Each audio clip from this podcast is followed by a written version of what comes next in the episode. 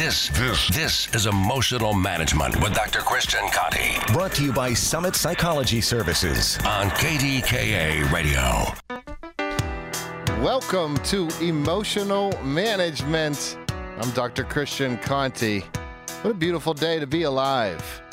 What a beautiful day. Listen, even though it's a beautiful day to be alive, you might be struggling with something. There might be something going on in your life right now. And you might say, Well, I want to appreciate the day. I want to appreciate how awesome this is, but I'm really struggling with an issue.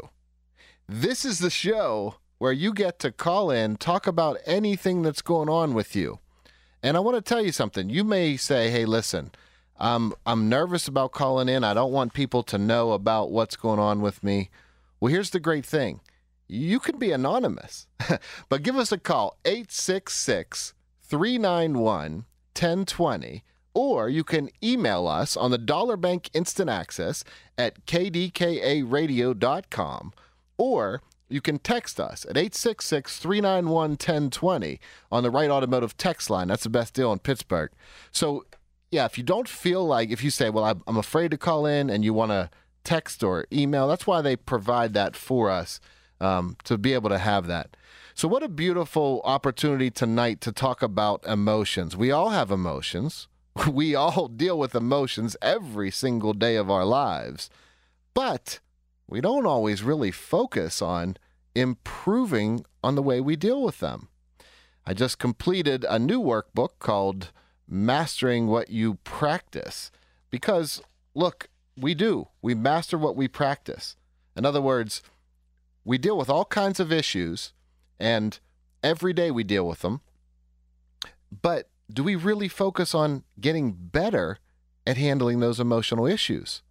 All too often, we think it's the outside world. It's the outside world that needs to change. If everybody in the outside world could change, things would be better. But unfortunately, we can't control the outside world. We only have control over one person, and that is you. So, hey, tonight's the, the show, tonight's the night, tonight's the time for you to call in and talk about it. And I, I had some interesting experiences over this past week, but I was able to. Um, I was talking about leadership. I do a lot around leadership, and you might think, how does leadership apply to me if you're not in an active position right now uh, of leadership? But the truth is, you are in a position of leadership every moment. You're leading by your actions. Everyone around you is learning about you by the actions that they see you doing. So, being mindful that people see your actions, not your intentions, is a really important a concept to learn. So, one of the things that gets in our way is ego. ego is this concept of who we think we are. Now, I believe we are much, much deeper than just our ego and who and how we define ourselves. But our ego is one way one way to think about it is pride. Ego is that pride of like, hey, I already have all the answers. I don't need to learn anymore. That's what ego does. So when we talk to or when I was training leaders this past week, I was training some people in leadership positions and I said I noticed that the younger ones, the first thing they would say is, I already do that. I already do that. I already do that. So they kept their their focus wasn't on what can I learn in this moment, but what can I tell you that I already know. And I thought it was very interesting because the people who were a little older had some wisdom and life experience and weren't in a position of wanting to impress. They were most eager to learn, and they actually had much more information. And I think that's what happens a lot of times when it comes to emotional struggles. You might have emotional struggles, but your ego kicks in and says, Well, I, I already know how to handle it. And sometimes it takes just a little bit of humility to set that ego aside and reach out for help. I need help. You need help. We all do. But we also all have each other. And the reality is, because we have each other, we can lean on each other. Sometimes it's just like a, a tiny thing that we need to learn to do. There was a, a family, and they uh, their son was getting in trouble all the time. And as their son got in trouble, they sent him away to a place where he could learn, a monastery. So he was gone for about six months. And when he came back, he, they said, Well, what did you learn? He said, All I learned to do was breathe. so about uh, another year went by. Son came home. They said, uh, What did you learn? He said, All I learned to do was breathe. So more years went by. And again, the family asked him, What did you learn to do? What do you do there? He said, All I learned to do was breathe. And then finally, many years later, this young man now was an old man, and he had reached enlightenment. He had attained wisdom. And they said, What is it that you've learned to do? And he said, Finally, I've learned to breathe. Sometimes it's the most basic things that we need to stop and reflect on. In other words, sometimes in our relationships, we don't recognize that we're playing a role and we come across differently from how we believe that we're coming across. So let's say you want to connect with a loved one and that loved one isn't listening, and you think, well, they're not listening. He's not listening. She's not listening. It's on it's on them. They're not listening. What I would invite you to do, and you can call me, we can talk about this, is try to figure out what you're doing that might be contributing to that person not listening. You see, we get so caught up in, well, they should be listening to me. I have the answers. I have all this really good information, so they should be listening. But the reality is that people can only take in information that they're actually ready to hear.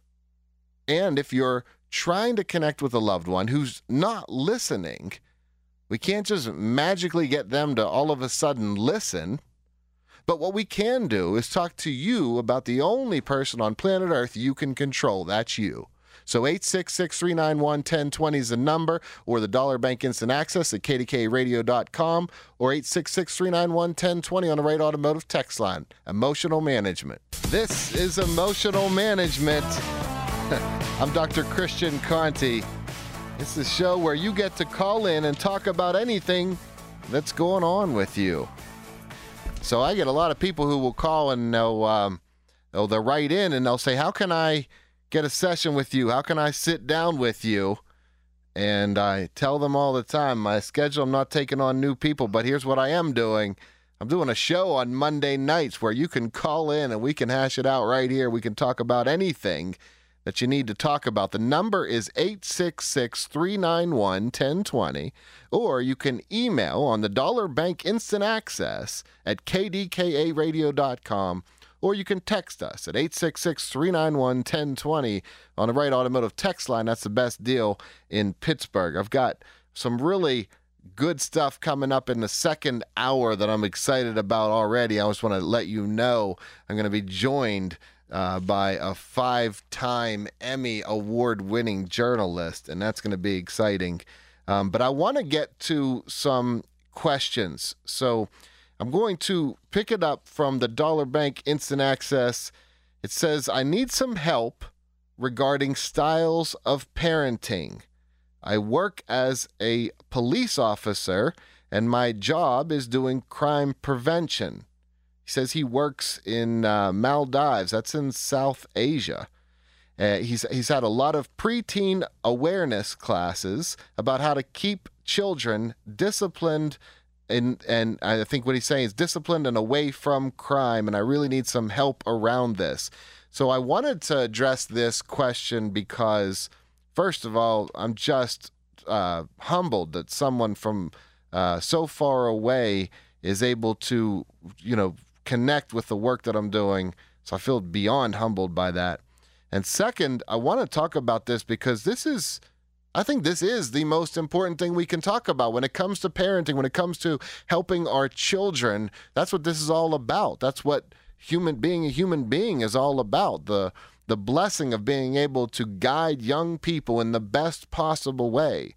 You know, we get a lot of money goes to uh, jobs where people are are doing sports or maybe making movies and that's all wonderful those are all wonderful things but there are so many people out there day in day out who are guiding and and raising children and there is no credit. There are no awards being given to them. There are it, it might be you at home right now where you are having children or grandchildren and you're literally shaping the future of this world that's what's so honorable about working with children and young people. And I think so for me, for this question, I want to start off by saying this. When we step back and we really look at what we're doing, we're able to get a greater meaning on our lives and on what we're doing so that we see it in a bigger light and we approach it in a bigger way.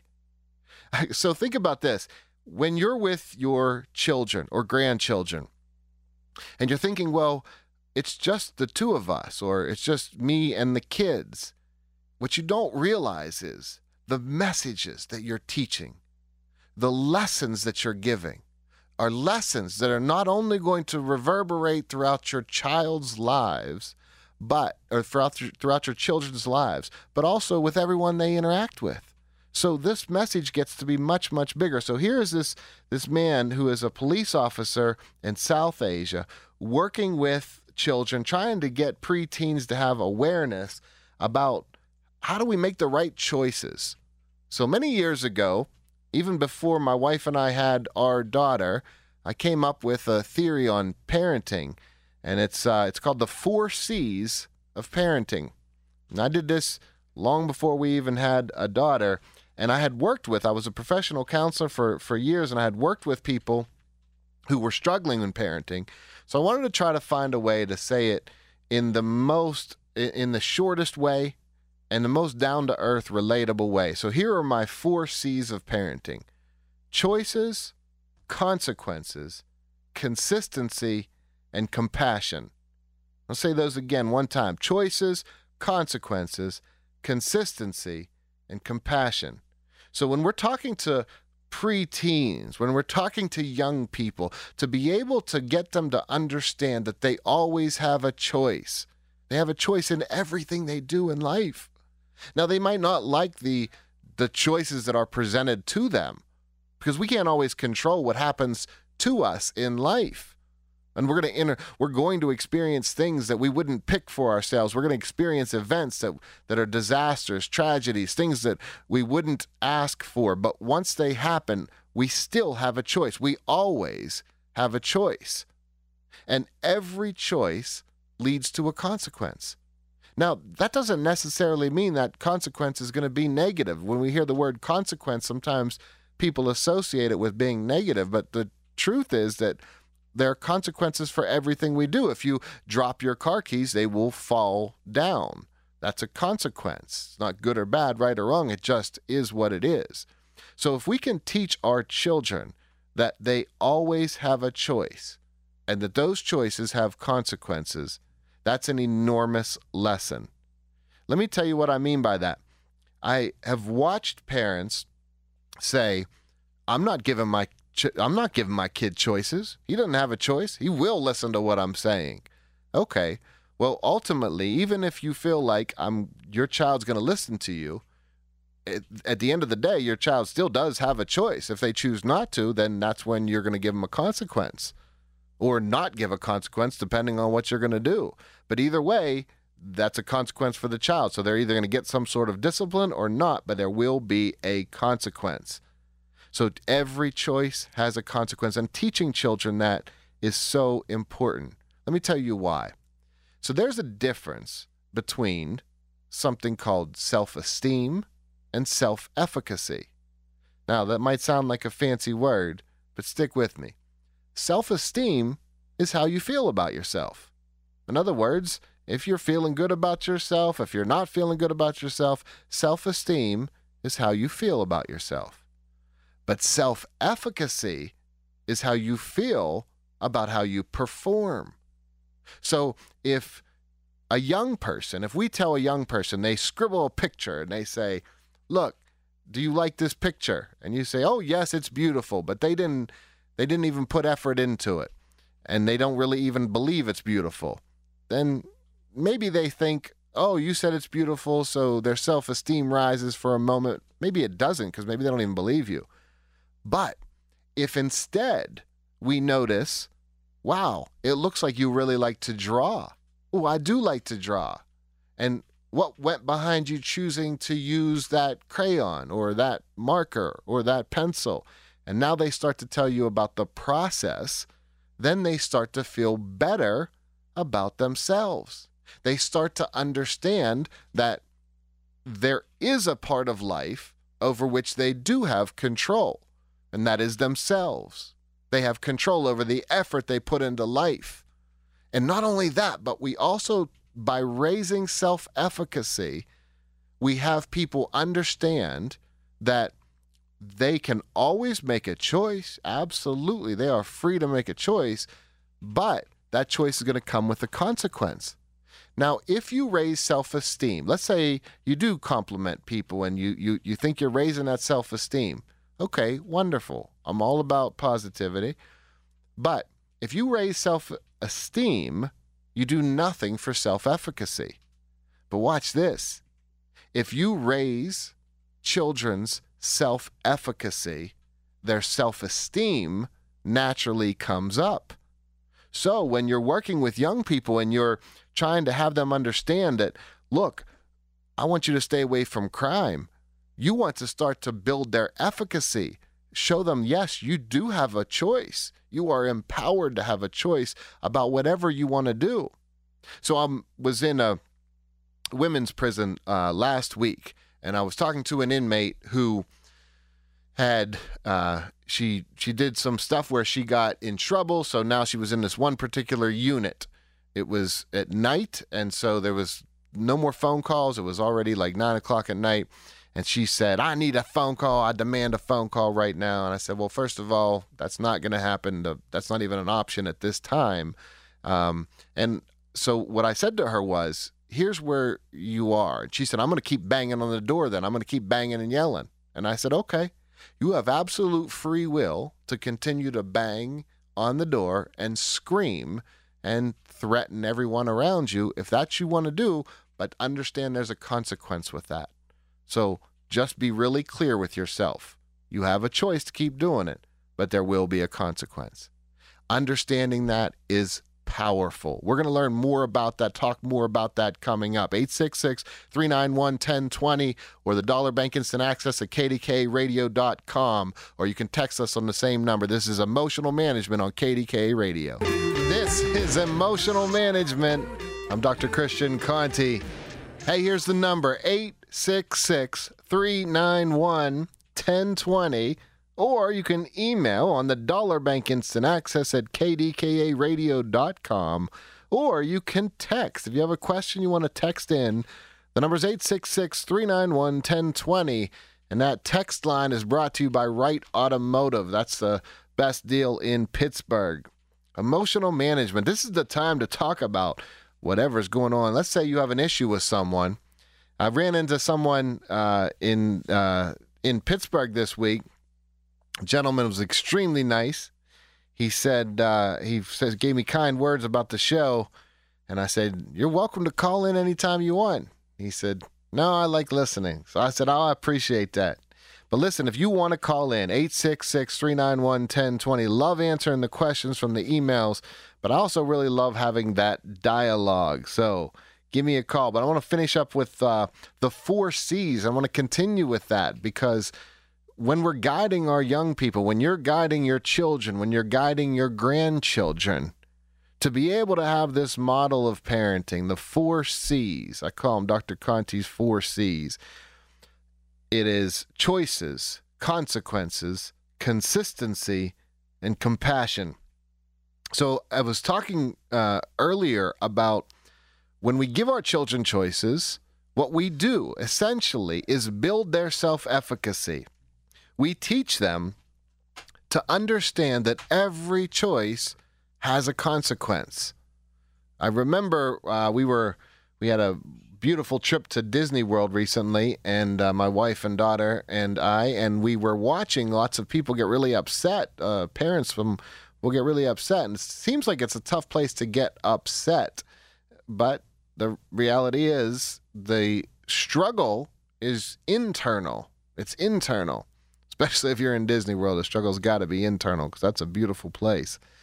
But uh, one of the things that I noticed was the way people would yell at their children and say, "Don't run away from me," and then start screaming at them. And I, I said, "Listen." When I, I was telling our daughter, I said, when you were young, I would always stand and we'd go to a crowded place and I would get down on a knee next to you and I would say, Hey, does it look like it's not very crowded here or does it look like it's very crowded?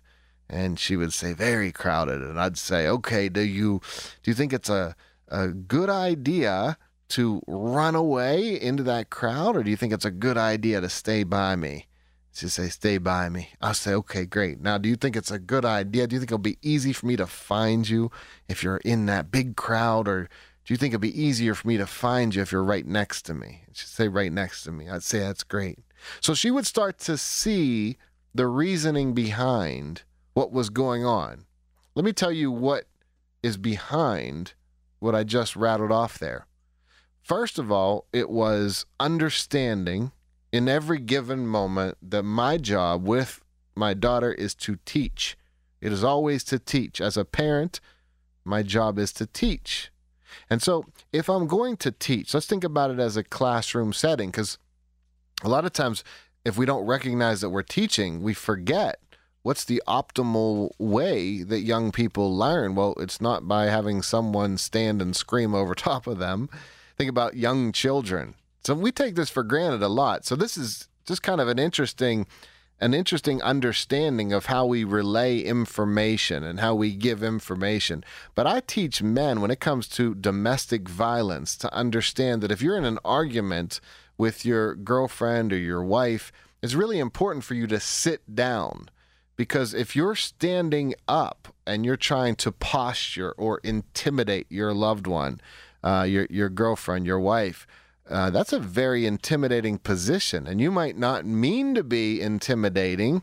But remember what I said at the onset of this show people see your actions, not your intentions. It doesn't matter if you don't mean to be intimidating, it matters whether or not you actually are. I really believe strongly that as a man, it is my job to be in control of me, not try to be in control of anyone else. And so I really want to be able to. I say there's a big difference between demanding respect, which is you will respect me, and commanding respect, which is living the kind of life that others want to emulate. So I, I deviated into domestic violence, but you can kind of see how that gets there because having so for instance my wife and i we just recently celebrated our 18th uh, wedding anniversary so we've been married for 18 years. If we got into an argument for me i'm six feet 250 pounds. So for us to have an argument uh, it's not it, i would i would look intimidating to her if we were standing up because where she's much smaller than i am. She's like a third of me So uh, it's it would be very intimidating. So even if I didn't mean to be, the reality is that that's how it would come across. Well, now let's think about that with our children. For all of you parents out there, for all of you grandparents, when you're talking to your children, when you're talking to your grandchildren, when you stand over top of them, you think about a little two year old, a little three year old, a little four year old, how tiny they are. And they're looking up at you and they're kind of necks back looking up at you. And here is this, you're this giant person in their eyes. And especially, especially when it comes to young children, because you are literally taking care of them and providing for them so that they can stay alive. So you have to really understand not only the role that you're playing in their lives, but how you're coming across to them. And so by telling them about the world and, and just yelling it at them, they're not really going to hear. The optimal way children learn is by being able to have that dialogue, being able to show them. So choices and consequences. And then it's got to be consistency. You've got to follow through. That consistency is so, so important. So, in other words, if you tell your child, I remember one time I was in, uh, I was doing a counseling session, and a woman said, "I said I told my son I'm gonna knock his head off if he does that." And I said, "Well, listen. First of all, I'd rather you not knock your son's head off. But second of all, if you tell him you're gonna knock his head off and you don't, then you've just taught him that your word is not is not your bond." And uh, we kind of we were she was in a jovial mood when she was saying it so she wasn't really meaning it. So i said well a i def- definitely don't want you to knock your son's head off but b i don't want you to take away your own credibility and every time you say you're going to do something and you don't you're taking away your own credibility. And this could be the same as if you tell your child hey if you do really well on this test i'm going to take you to the park.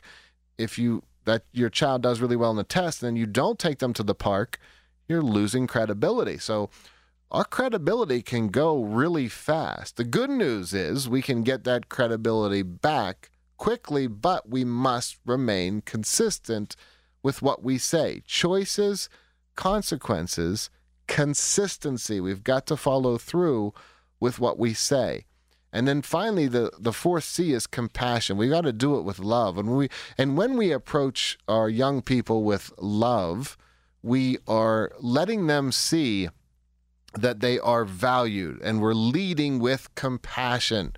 My goodness, does that change things? So think about this. If I yell and scream and holler at you, then your fight or flight response is kicked in, and now you're worried about survival right now. You're not worried about a lesson. What if I, what am I going to start telling you about math and, and, and different advanced concepts when I'm screaming and yelling while you're trying to worry about your life? When I lead with compassion, I'm able to say, look, let's get let's get rid of the the, the safety part because you know you're safe. This is a safe environment. And now we get to get into the actual learning part. So choices, consequences, consistency, and compassion. So many parents out there will say to me, but I don't I'm not, you know, I don't want to be my child's friend. I'm not saying you need to be your child's friend. You still want to be that role model for your you you are your child's teacher, but here's the way you're going to teach your children best about the world if you're in control of you, not trying to control them, but teach them. I can't tell you this enough. All too often, if parents, let's say everything works out and your children listen to every single word you say, but you've not taught them to think for themselves and then they go out into the world and someone tells them try this or that. Well well if mom or dad's not here to tell me then i don't know what to do. So 866-391-1020 is the number if you want to call and let's talk about it. Or you can email us on kdkaradio.com or 866-391-1020 on the Wright Automotive text line. That's the best deal in pittsburgh. It's kdka radio. And this is emotional management. Welcome to emotional management. I'm dr christian conti it's a show where we get to talk about life, whatever's going on with you. If you want to talk, the number is 866 391 1020. Or you can email us on a dollar bank instant access at kdkaradio.com. Or you can text us at 866 391 1020 on the Wright Automotive text line. That's the best deal in Pittsburgh. Let's go to the phone lines. Dave, you are on KDKA Radio. Dave, welcome to the show. Hey, that's why it's good sometimes to homeschool your child. Uh, there's a site on this, Danielle Sittel, S-I-T-T-E-L on Google. It says 1387 WordPress. The translation is at the back end of the hand over a drink picture. It says, please admit. Mm. We lost you. Um, but that's a good point we bring up about the whole homeschool, going to school, and what would be best. And uh, that's up for you to decide. Uh, whatever you, as a as a parent, I think parents ask me all the time, what's my opinion on that? Well, I don't think my opinion matters. I think what matters is your opinion. What do you want? Here's what I say think about what it is that you want for your children. Do you want them? One of the great things about homeschool is you're able to give your children maybe the more hands on type stuff that you want to give them, that individualized treatment. But one of the things they miss out on are all the social interactions and the reality is, we need to have social interactions um, in life. We need to get good at that. We're going to master what we practice. So there are pros and cons to to it all for sure. Uh, that's for each family to figure out whether or not people should be homeschooled, be not homeschooled. That's up to you. But but what I would say is, no matter what you're doing, whether it is homeschool or in school, remember that you are your child's teacher. So, choices, consequences, consistency, and compassion. Now, let's uh, let's go to the phone lines. Uh, James, James, you're on KDKA radio. Practical nurse back in the 80s in West Palm Beach and LPN. But my question is, I have a Bearcat scanner. Hmm, lost it. Uh, no worries, lost lost the call there, but um, we're gonna keep focusing. We're gonna focus on the things that you need. If you want to get, a, if you want to talk, if you've got an issue and you're saying, "Hey, I gotta figure this out. I'm struggling." Eight six six three nine one ten twenty is the number. Um, again, you can text us as well at 866 391 1020 on the Wright Automotive text line. I want to go to a question. The question is uh, this is a text, and it says um, from Steve, it says, Does anger come from fear? That's a great question. And that's really, really an important question because oftentimes, yes, absolutely, anger can come from fear. So here's a really interesting fact we would much rather be angry than afraid.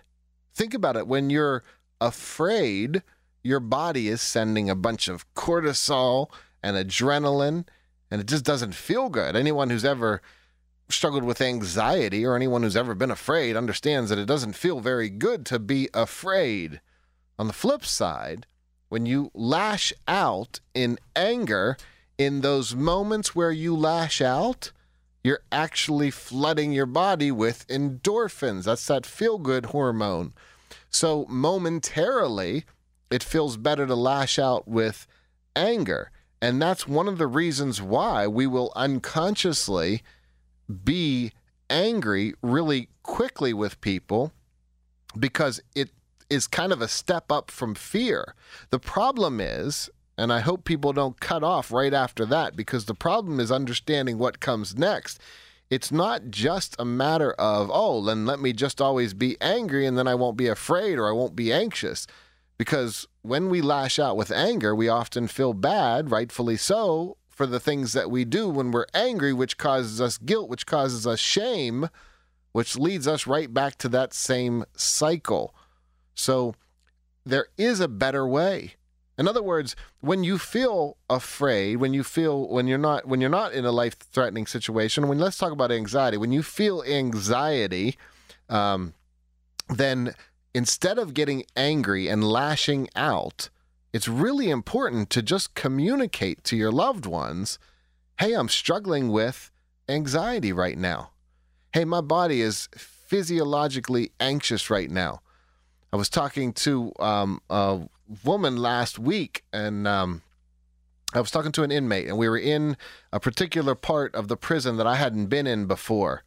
And so as we were sitting there talking, I had a bunch of caffeine that day, so my my body felt physiologically anxious, and the radiator started to make this sound. So I said to her, "I'm gonna just I want to throw this out there because I want to role model too."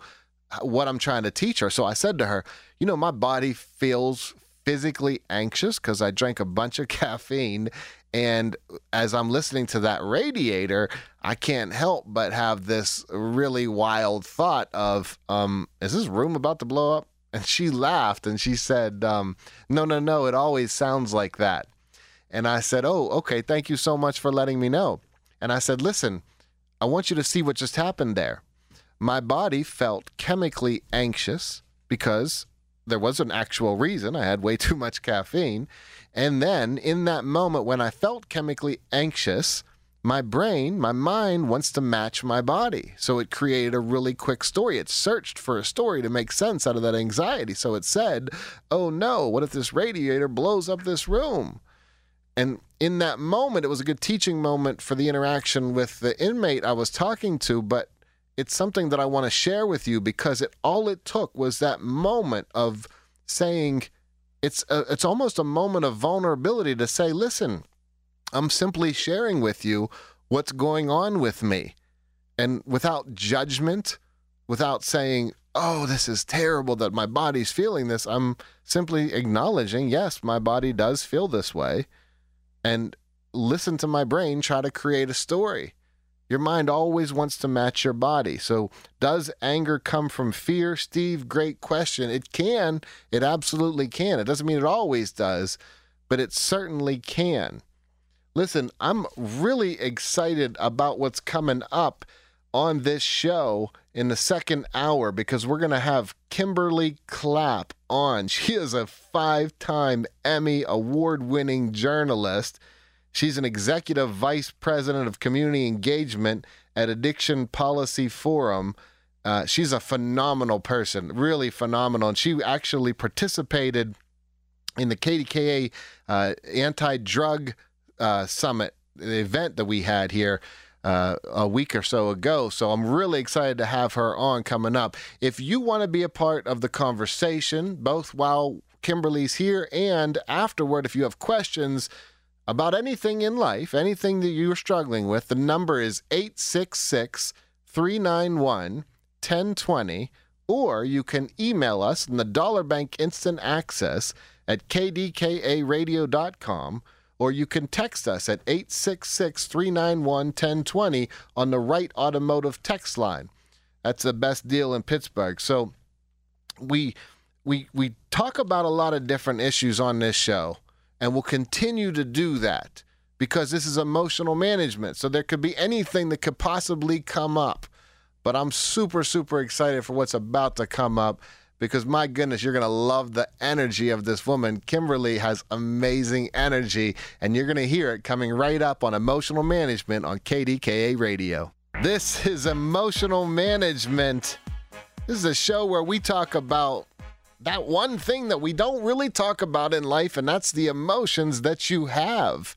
And you can talk about anything you want. If you're struggling, you have an issue, you have a, a, a struggle with some family member, and you want to talk about it, the number is 866 391 1020, or you can email us in the Dollar Bank Instant Access at kdkaradio.com, or you can text us at 866 391 1020 on the Wright Automotive text line. That's the best deal in Pittsburgh. Now, right now, I am joined by, I'm so excited about this, Kimberly Clapp. She is, I mean, we're talking about a five time uh, Emmy award winning journalist. And we're talking about someone who is the executive vice president of community engagement for the Addiction Policy Forum. Kimberly, welcome to the Emotional Management Show. Christian, I am honored to be on your show. Anytime I'm in your space, I learned something. You touched my head. You touched my heart. So I know you think you're interviewing me, but you're the one who's going to say the powerful stuff tonight. It always happens that way. I'm telling you, I love your energy. I was just saying, like I, I told my wife, I said I'm so excited because wait till you hear her. I, am excited for her to meet you in person. But I said, wait till you hear her. Energy is just fantastic. You light up a room um, when you come in it. And speaking of going into rooms, you were a part of that very powerful anti uh, drug summit for KDKA a few weeks ago. Tell us a little bit about that. It was, as you mentioned, emotional management. It was emotional. You had a few hundred high school kids in one large auditorium. We had police officers who are seeing the drug crisis firsthand on the streets. We had a doctor, very compassionate, who was there to listen to people. We had a dad who lost his son to an overdose, and then a young woman who has found her way to recovery. And then KDKA did such a great job. They had two microphones there, and they invited the kids to come up and share their own stories about how they had been impacted by addiction. And they really did. They talked about cousins that they lost or friends. Uh, some of them had parents who were struggling with heroin use disorder and somehow managing to pull their lives together. And the kids, you know, sometimes we don't give teenagers enough credit, but they were really compassionate mm. um, toward their fellow teens who had the courage to stand up there and share how they've been impacted by addiction. It's it's really it's gut wrenching when we see how many people, in fact, are impacted by addiction. And as you say, like these young people, you, you talk about the courage. They stand up and they actually are able to say it. And then once they do talk about what's going on, it can really flatten you. And and it was interesting because you and I we we were at an event at an event together a couple uh, maybe I don't know maybe a month ago. Boy, is time flying here. Uh, it's been an Right. eventful month, but I think maybe a month, maybe it was two months. But we were at an event and we were talking. We were listening to people who had lost loved ones to addiction, and we both were looking at each other like, "My goodness! Like, doesn't matter how many times we've done this, it is extremely powerful."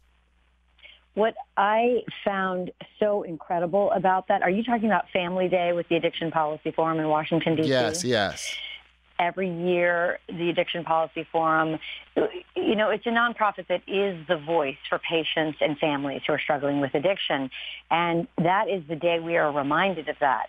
And here those families and those patients come to washington. They try to change policy. They talk to politicians. They put a real face and a heart on these issues. And i was actually a tv reporter at the time. I was asked to be an mc so i didn't know exactly what i was walking into. And at one point, I looked around the room like you did, Christian, and thought, all of these people could be home rocking themselves in a corner, crying themselves to sleep every night for the love that they have lost and the pain that they've been through. And instead, they are here trying to save the next person's loved one, the next family's child. Mm. And I was so moved by that, that they were willing to pour their pain and their passion into solving this crisis. And, and that's a really big task. So I guess it's more honest to say just helping the next family. I, I, I'm so moved by them. I've never seen such a motivated group of people who have lost so dearly and so painfully. And when they go to Capitol Hill, by the way, it's the most bipartisan issue. I mean, it doesn't matter what party uh, you're with. I mean, the bill that we helped draft and pass, the opioid bill that the president just signed, I think had one dissenting vote in the Senate. Mm. You, you don't see that very often in Congress. So Right. there is compassion out there when families have the courage to come forward and express where the law is broken, where the gaps are, how treatment works, how we need more treatment centers, how we spend 98 cents on every dollar on incarceration and $2 on prevention or 2 cents out of every dollar on prevention and treatment. And we need to flip that. As you well know, I mean, how much time do you spend in the prison systems and people who are dealing with addiction?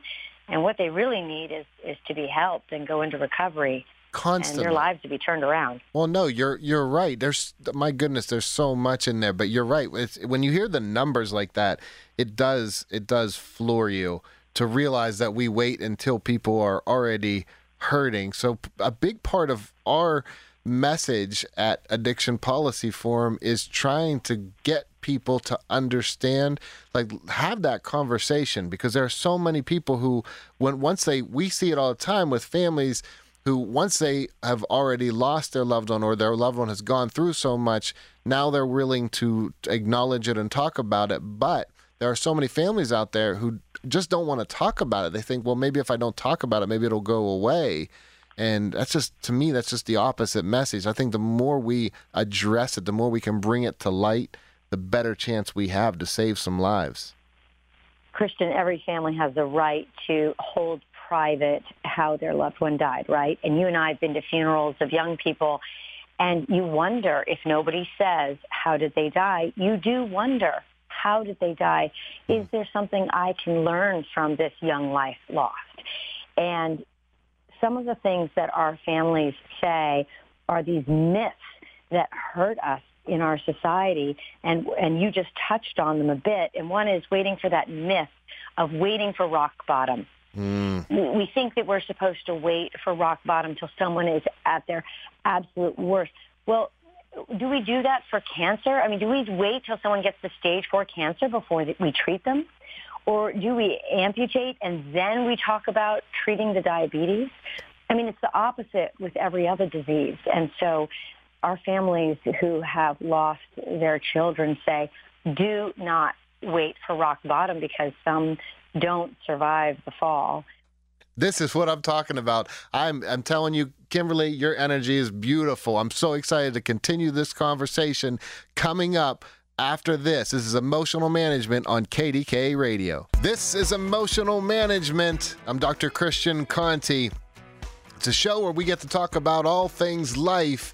The number's 866 391 1020 if you want to join us, or you can email on the Dollar Bank Instant Access at kdkaradio.com, or you can text us at 866 391 1020 on the Wright Automotive text line. That's the best deal in Pittsburgh. I'm so excited. You, if you heard that segment, you see why I was so excited. Kimberly Clapp, five-time Emmy award-winning journalist. Her energy is beautiful. This is the work she's doing now with Addiction Policy Forum, and that's what we're hitting on. So let's talk a little bit about that because one of the things that you did in the past um, in your in your journalism was uncovered stories about powdered caffeine, and I think that would be something to really shine light on. Yeah, Christian, I was a consumer investigative reporter, and powdered caffeine. We did a report on the risks to teenagers in particular because uh, they were using it, especially young men, to give them an extra boost at the gym, for example. And the FDA came out saying that two teaspoons of powdered caffeine is the equivalent of 50 cups of coffee. Wow. And most people's hearts can't take all that drug powering through Wow. Heart. And so two young men died after they took some powdered caffeine just to help them boost their workout. And, you know, it speaks to the Russian roulette problem that our young people are really facing with drugs today. You don't know how potent that drug is that mm. you're taking that pill that you're taking what you're vaping what you're juuling the unknown can be deadly and you throw fentanyl into the mix which is happening as you know especially in pennsylvania and uh, it, it is deadly your first hit might be your last Well, that that actually just happened recently. Uh, two young people were at a party and uh, they were at a friend's house. They thought they were trying uh, pain medicine, which in and of itself is something we want to shine light on. Um, however, it was had had fentanyl on it, and the two young men uh, died. And it was it's so sad. We hear so many of these stories, but there's I mean I'm just like there's so much I want to t- talk about with you right now. I feel like I'm going I know. 100 miles an hour because you're right with that. Like first of all, it's just startling what you just shine light on with the two two teaspoons of caffeine and what that can do. Um, and that young people can get it. So I'm I always try to tell like for instance, I'll tell this to my daughter all the time like you want to be mindful when you put a drink down somewhere. You don't know if someone were to put something like that in it or anything. You have to be mindful about that. That's right. You really don't know. There's a heartbreaking story. It was printed in USA Today about a mom and her two sons were beer drinkers, and they thought that was harmless. They're high school kids, rite of passage. And somebody at a party gave them two pills to drop in their beers, and they both overdosed and died that night. Oh. So the Russian roulette that our kids are dealing with today, it's, it's really risky. It's obviously not worth it. No, it's not. And so I, you know, er, earlier on the show, I had, was answering a question um, from a gentleman who wrote in, actually from South Asia, and was he's working with young people, and I talk about my four C's of parenting: choices, consequences, consistency, and compassion. And I talk about the making young people aware that they have choices, and then understanding that all of their choices have consequences for exactly what you're shining light on right now, which is if you use a very powerful phrase, Russian roulette. So here, these young people are trying this or that, and to understand that one of those choices could be their final choice. At the Addiction Policy Forum, we come up with these toolkits where we try to help uh, district attorneys deal with this crisis or medical professionals and emergency departments. And we have this toolkit for parents where we have these 10 tips and they hit on your four C's also. And our number one tip is to talk early and often to your children about the research, about the stories that happen to other families. Um, if you have a drink in front of you, that's okay. That's an opportunity to explain the difference between the adult brain and the adolescent brain, which hasn't fully formed yet. Mm. You know, children whose parents talk to them about the risks of drug and alcohol are 50% less likely to use those substances. Your words matter. They might act like they don't care what you're saying or that you're annoying them like crazy, but children whose parents talk to them about the risks of drug and alcohol are 50% less likely to use those substances. That that alone is worth like I, I wish there was a way to reach in the hearts of all of our listeners right now and really feel that children whose parents talk to them about the use of substances, they're 50% less likely.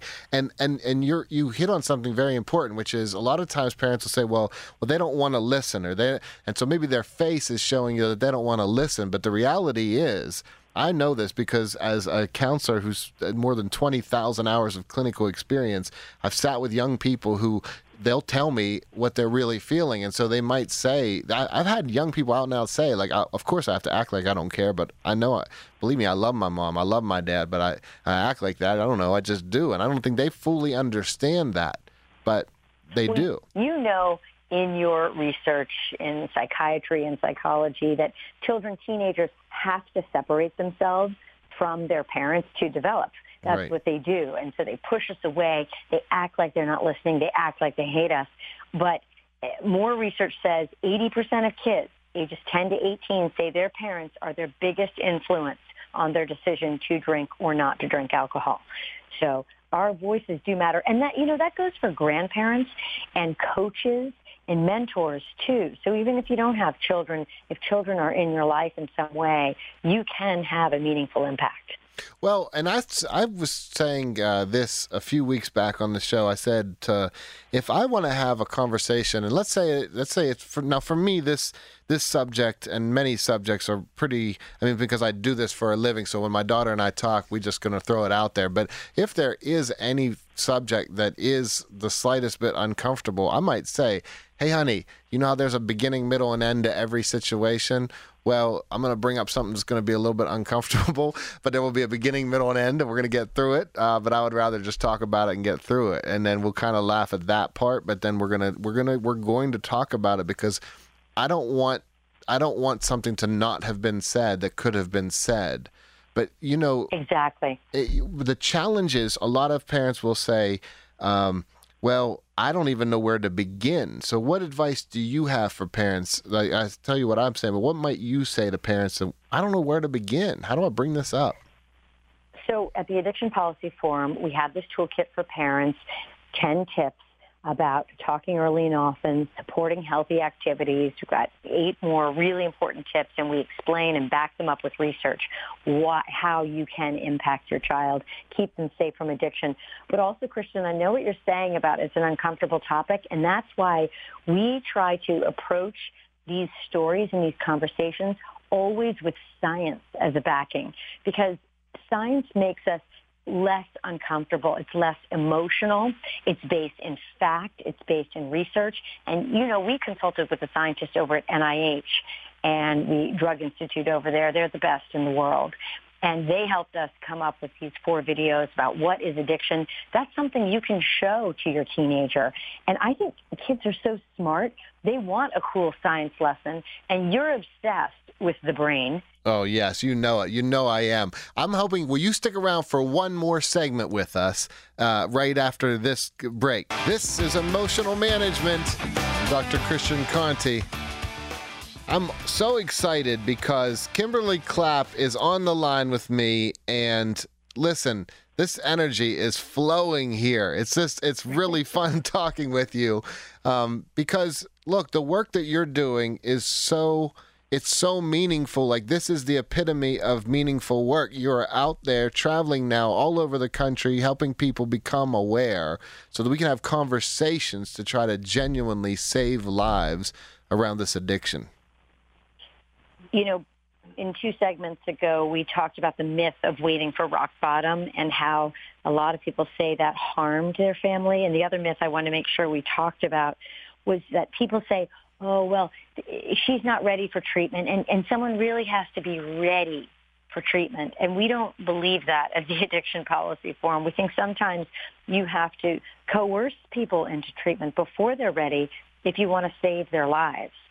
And the other thing I hear a lot, Christian, across the country, is people express very strong judgments on this one. You don't you don't hear it a lot about cancer. I mean, if someone was a smoker, maybe there's a little judgment there. And you don't hear about a lot of other diseases or schizophrenia. I mean, you don't really get blamed for being schizophrenic. But if you have an addiction problem, I people are compelled to want to lay blame and they'll say it comes out in conversations like this. Well, I don't know how I feel about paying for clean needles for drug addicts. Right. Or how many times is it too many to provide naloxone? You know, we keep bringing these people back to life. And at some point, I mean, how many times is too many? And what I say is, I don't know. If it were your child, how many times is too many? Right. If it were your child, would you want her to have a clean needle? Could that be a doorway to getting treatment? Could that be a doorway to compassion and help? Because the opposite is, is death and destruction. Right. In a really sad state of affairs, as you know, we lose almost 200 people every day to overdose, drug overdose. And if you add alcohol, it's more than 400 Americans every single day. So I'm not sure that blaming people for these behaviors is helping very much. Well, so I a couple things. Um, one, let's start with that that myth of rock bottom, and I I don't totally I'm with you on that. And the reason why is this: I ran. People were sentenced to 52 weeks of anger management in the state of California. So after they committed a, a violent crime and spent time in prison or spent time in jail, and they got out, they then had to come to my groups where they were sentenced to 52 weeks of anger management. Now, and they would have to pay for this out of their own pocket. So you talk about angry people and talk about absolutely mandated to be there. Um, they were furious. Here's what we saw, and here's why I'm as passionate as I am about what I do, A, and B, why I completely agree that it's only a myth to talk about waiting till rock bottom because the truth is this they were mandated in my groups but they would finish their 52 weeks, they would get off parole and probation, and they would come back voluntarily to the group because what we were giving them in those groups was information that they absolutely they thrived on it. They saw how it changed their lives. They were able to implement it. And so for me i've spent a career out of people who've been mandated to come see me but then end up being able to internally motivate them. And so i agree we don't need to wait until someone hits rock bottom to say well if we force them if someone's made to do treatment you may think well they're well if they're not ready they're not going to change. Well how about this? What if the treatment, and this is, is happening, there are treatment centers, there are places that are so effective at actually treating people who are struggling with these disorders that they will motivate them to change. So we don't need to wait for rock bottom. It's true. And to that point, you don't have to be ready. I mean, you just talked about coerced treatment and how well it works. Um, in uh, Massachusetts, in Salem, Massachusetts, the DA there has a drug diversion program. And if you've committed a low-level crime and you do have an addiction problem, he'll offer you a deal and say, you enter this treatment program for a year and we'll drop your charges. And they have a pretty decent success rate for the people who take that deal. I wish that every DA could do that because we'd have a lot fewer people filling up our prisons. We'd have a lot healthier people, uh, a lot happier too. Uh, but what we do here is there aren't a lot of there aren't a lot of treatment centers all over across the country. Um, at Addiction Policy Forum, we map treatment deserts to show our members of Congress and state leaders where they need to provide more treatment to people who need it to keep them out of prisons and to get them back on a health, healthy track. So let's talk about the, the website for Addiction Policy Forum that people can go to um, to start to learn about that. But we're also going to give, we want to give the number as well because there is a number to call where people are they're going to get genuine help there. So the That's right. the the website itself addictionpolicy.org um, and then the number is 833 301 4357. That's H E L P. So 1 833 301 4357. And let's talk a little And- bit about that line. You're referencing our helpline, and it went active this year. It's a national helpline. Um, it's called ARC. It stands for Addiction Resource Center. It's manned 24/7 by medical professionals, and uh, when people call 833-301-HELP, they will talk to someone who knows knows where to direct them and how to guide them. And we have had more than 38,000 families in crisis reach out just in the last six months hmm. to our Addiction Resource Center. The average length of a call, and this will speak to you, Christian, the average length is an hour hmm. on the phone. So people are really turning to them for help. And anyone can, you can if you're concerned about yourself or you're concerned about a loved one. Yes, and and like a, a piece that's very uh, means a lot to me around this is the when you talked about judgment because so I've kind of made a career. I've said this all uh, for a long time. My my superpower. Look, I can't sing, I can't dance, but what one of my superpowers is I I just don't judge people. Like I've seen so much of people's stories. I've seen the other side of people's stories for so long that for me, like judgment, it just doesn't make sense. I believe that we judge people out of fear.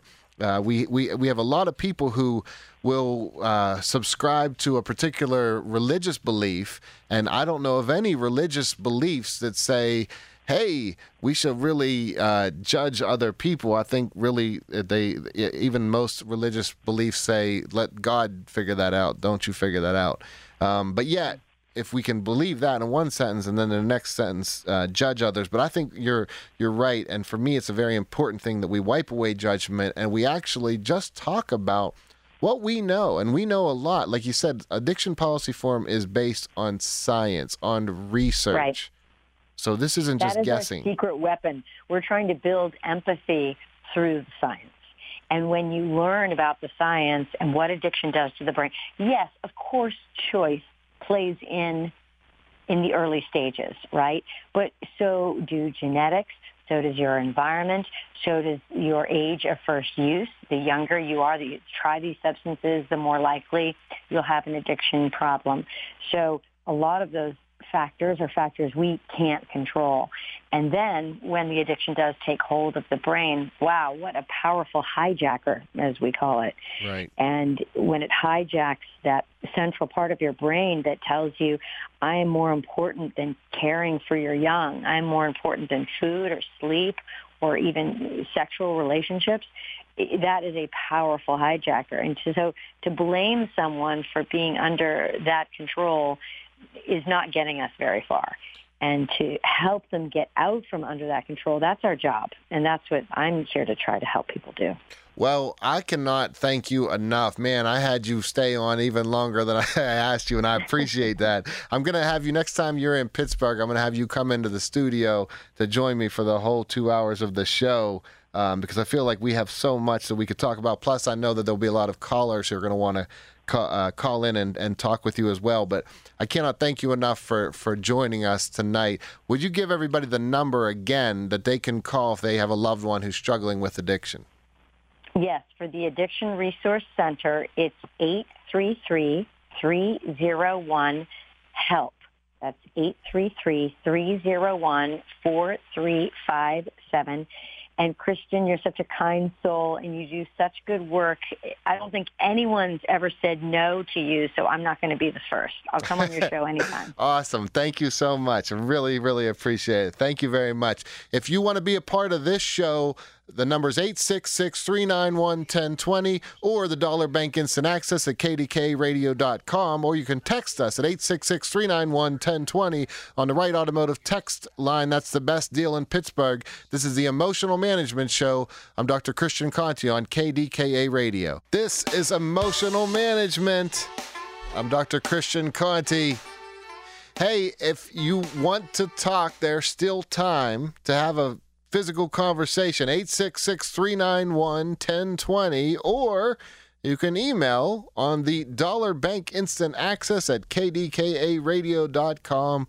Or you can text us at 866 391 1020 on the Wright Automotive text line. That's the best deal in Pittsburgh. What an amazing conversation with Kimberly Clapp. I was so excited to have her. I told you that her energy was going to be fantastic, and it absolutely was. It'll be great to have her in the studio at some point coming up.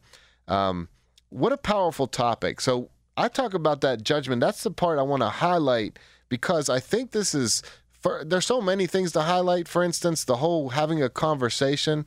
I think we cannot say enough about the point that Kimberly made regarding 50% less likely when children have the conversation with their parents, they are 50% less likely to use those substances. Look, that is, I mean, that's just eye opening. And then when it comes to the judgment piece, I get that when we have fear, I talked about it earlier with a question. There was a uh, someone who wrote in. Steve had written in and asked about anger and fear. And look, when it comes to uh, drugs, when it comes to addiction, there's a lot of fear around it. Oh no, what if this happens to my loved one? What if this happens to you know, people. And so, with that fear, when we see people struggling, when we see people being harmed, then what do we cover it up with? Anger. And what can come out of anger? Judgment. And so that judgment just spreads. And then we shut people down. And I can't tell you how many times through the years people have told me in one on one counseling sessions I was afraid to bring this up because of how people would receive it. And I think I have maybe a unique perspective on life, but my perspective is this Who am I to say how you should be going through life? You're going through life in the best way that you possibly can. You're doing the best you can with what you have in every given moment. And just the way you feel those harsh judgments for others, imagine what others are thinking about you having those harsh judgments. Around and around it goes. We cannot overcome anger with more anger. We can't do it. And so, how do we heal anger? How do we heal judgment? How do we heal, look, the, the divisiveness that's rampant throughout our country.